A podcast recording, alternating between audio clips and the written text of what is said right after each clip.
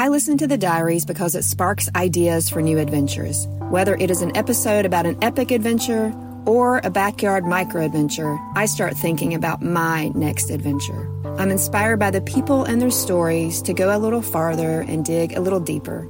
If you want to add more spark to your adventurous ideas, consider subscribing to the Diaries Plus today.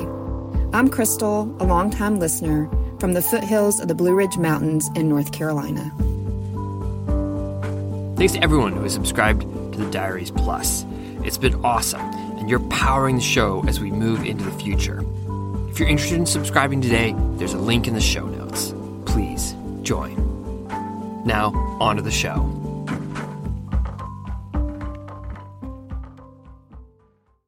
Hey everyone, just a quick heads up. This episode contains a mention of suicidal ideation. I swung my backpack into the car and jumped in, exhausted but happy to be home after an 11 hour flight.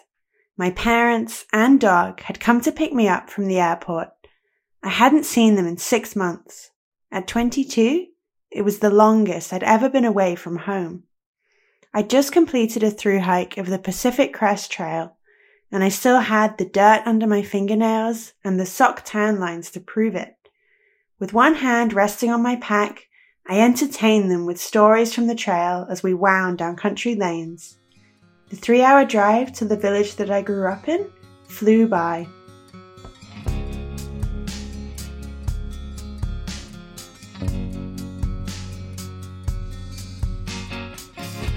I told my parents about the bear that had come bounding toward me on my very last day on the trail, the rattlesnake I had leapt over, hissing and striking at my ankles, the trail angels who gave me food, water, and shelter, and the friends I'd met on the trail. I missed it already.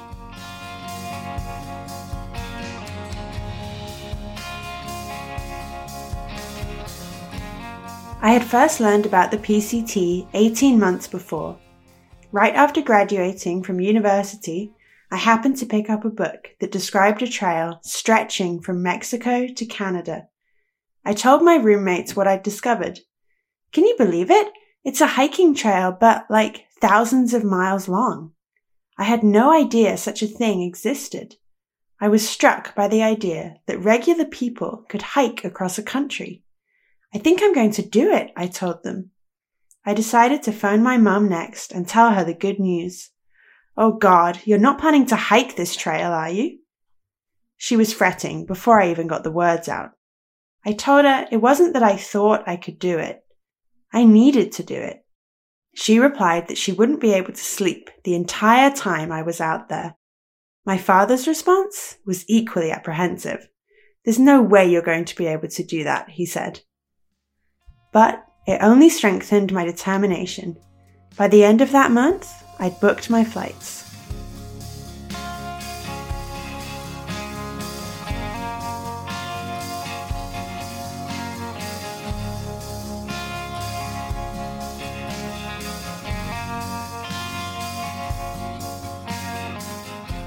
In London, I'd studied full time and held down a multitude of part time jobs to help pay my rent and bills. I loved the rush of the city when I first moved there at 18, especially in contrast to the quiet village in which I'd grown up. But after a few years, I was constantly busy and tired. I struggled with depression and anxiety, and with tens of thousands in student debt hanging over my shoulders, and a prescription for antidepressants in my pocket, I felt directionless. The PCT finally gave me a direction. Canada by foot.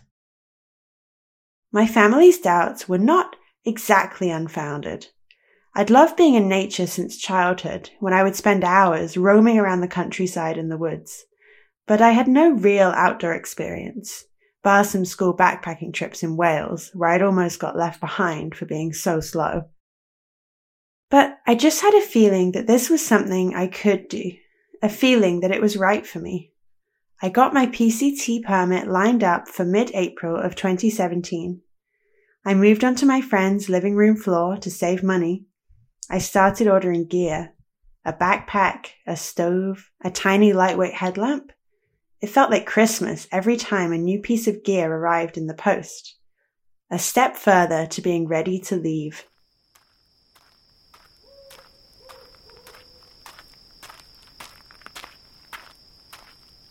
A few months later, sitting in the dusty desert, I knew that my hunch had been right. On the PCT, I felt freer than I ever had. Physically, it was up there as one of the hardest things I'd ever done. But life here was broken down into simple goals. I spent my days in the sun, breathing pine and cedar and creosote, sleeping under the stars. I learnt to name the constellations that poked through the mesh of my tent at night. I started to get stronger, little by little, one foot in front of the other, powering up snow covered passes and glissading down them at exhilarating speeds. All I had to think about was how many miles to push, how much food to eat, how much water to drink, and how to keep myself and my trail friends laughing through the tough moments.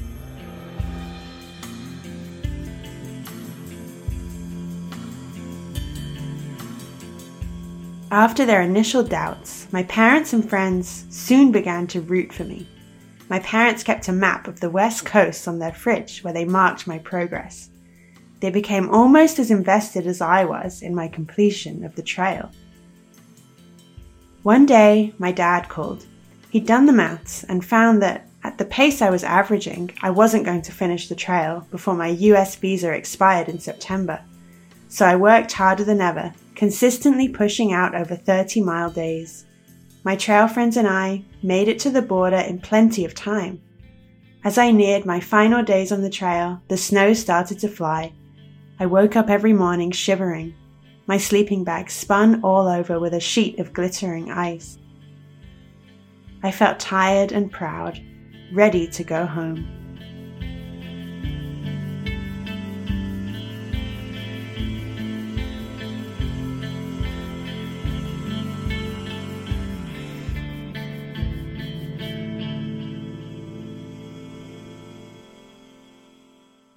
Three months after I finished the trail, on paper, I was making a very successful return to normal life. A media company in London offered me a position as a video editor. I moved back into the friend's place where I'd lived on the floor, but this time I had a room all of my own. I started paying back my student loans again. Internally, though, my mental health was deteriorating at a frightening pace. As winter came, I got sucked into the monotony and stress of constant deadlines, soulless corporate briefs, and grey tower blocks. I woke up every day dreaming of creosote and the dirt streaked happiness of the PCT. You can't see any mountains from London. No saguaro cactuses stud the landscape. Some days I could hardly contain my tears on the tube to work as the underground carriage, packed full of people, rumbled towards another day in the office. I refilled my antidepressant prescription and stopped talking about the trail. It was too painful to even think about most days. I had come across post trail depression in my pre trail research, but this felt like more than the post trip blues I'd read about. The PCT had felt like a lifeline stretching out in front of me. But I'd fallen off the end of that lifeline with even less direction than I'd had before. I felt sick with grief for life on the trail. What do you do when the thing you thought would save you doesn't save you? I don't know when I started feeling suicidal. The desire for death was wild and frightening, like being caught in a storm when you only just went out to buy some milk. I'd suffered through depressive episodes for years, but I'd never felt like this before. It was shocking in its strength, and at the same time, utterly mundane. It occurred to me as an option no more thrilling than the decision to put on a pair of socks. An option I didn't know was there, like a side trail leading directly off the top of a mountain and into nothing. I kept going to work, seeing friends, but inside I grasped for something to live for. I didn't tell anyone. Even the therapist I had started seeing, and I still very rarely talk about it. I kept my mouth shut because of the stigma around suicidal thoughts.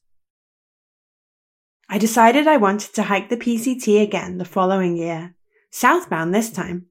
I mentioned my plans to a friend, but he turned to me very seriously and said, No, you can't. You cannot go back to the trail until you're happy with the rest of your life.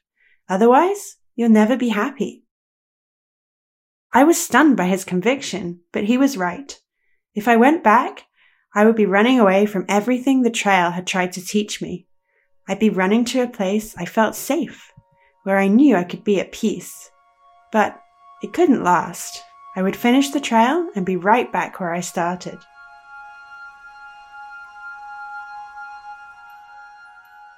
When life itself is intolerable, you have to search out ways to make it tolerable and joyful again. I had to change my reality and create a better life for myself, to find a way to embody the life I'd lived on the trail every day. I'd started climbing while I was training for the PCT. I loved learning how to move my body in new ways. It was one of the few things I felt excited to get back to upon coming home. And I started a membership at my closest gym straight away. Shortly after Christmas, I saw a job advertising for a front counter and trainee instructor job. I decided to apply. I got the job at the gym, left my editing job, and started working with a bunch of dirtbag climbers. I learned how to push beginners to climb and taught a women's group I'd participated in the year before. I pushed myself on and off the wall and felt joy at seeing beginners come down from their first climbs flushed with excitement. I started climbing outside for the first time. First sport climbing and bouldering, and soon I learnt to love trad climbing. Even though it scared me, I found joy in sinking gear into cracks. I loved the moving meditation of my body on stone. After I started trad climbing, I decided to take steps towards a career as a guide. I took my single pitch instructor and wilderness first responder courses, found a mentor, and climbed every day I could. I felt hope for the first time since coming home from the PCT. Maybe there was a path for me after all.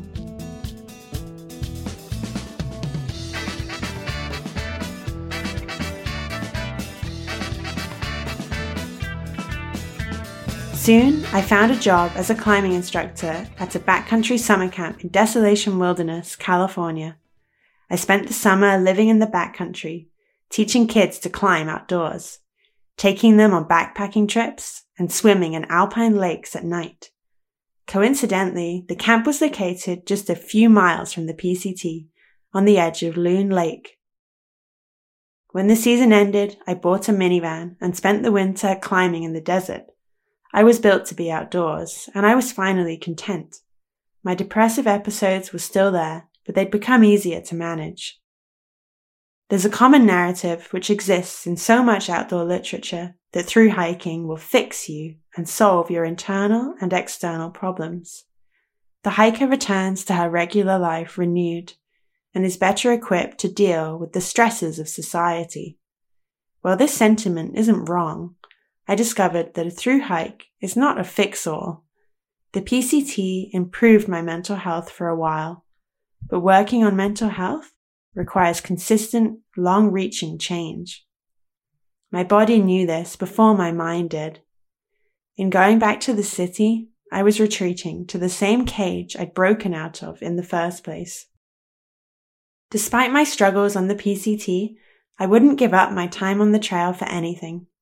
In the past four years, I've climbed, trail run, backpacked and instructed in the backcountry all over the US, Canada, and the UK. If the trail taught me anything, it's that a hike or climb means little by itself.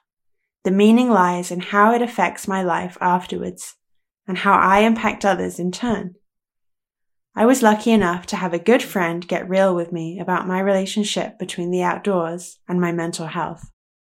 Now, as an instructor, I strive to support my students' mental health just as much as I support their climbing and adventure goals. After all, I realized my life, and probably many more, depend on us being there for each other.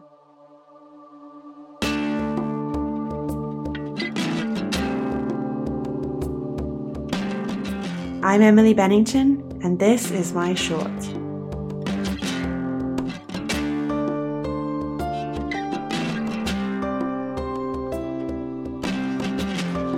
Thank you, Emily, for sharing your story. Our stories come from friends, from friends of friends, and from you, our community.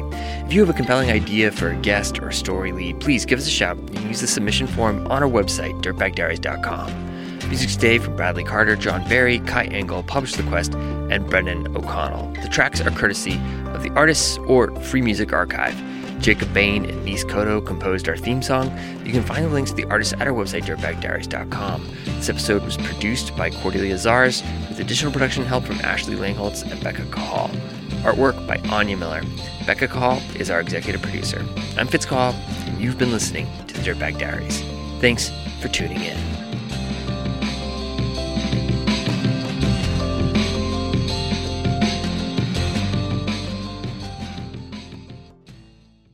The support comes from Kuat Racks. Their Ibex overlanding truck bed rack is made to handle substantial loads both on and off the grid. You can go anywhere with it. Seriously, constructed from lightweight yet durable aluminum, the black powder coat is made for all the nature you can throw at it. Available in seven different frame sizes to accommodate most truck models, the Ibex is engineered for adventure with versatile full and half height configurations. For more details, and to visualize your IBEX configuration, you should do this. It's super cool. It's a neat augmented reality program. Check it out. See what it would look like on your truck. It works super well. Visit kuat.com, kuat, because you will absolutely love this overlanding truck bed rack.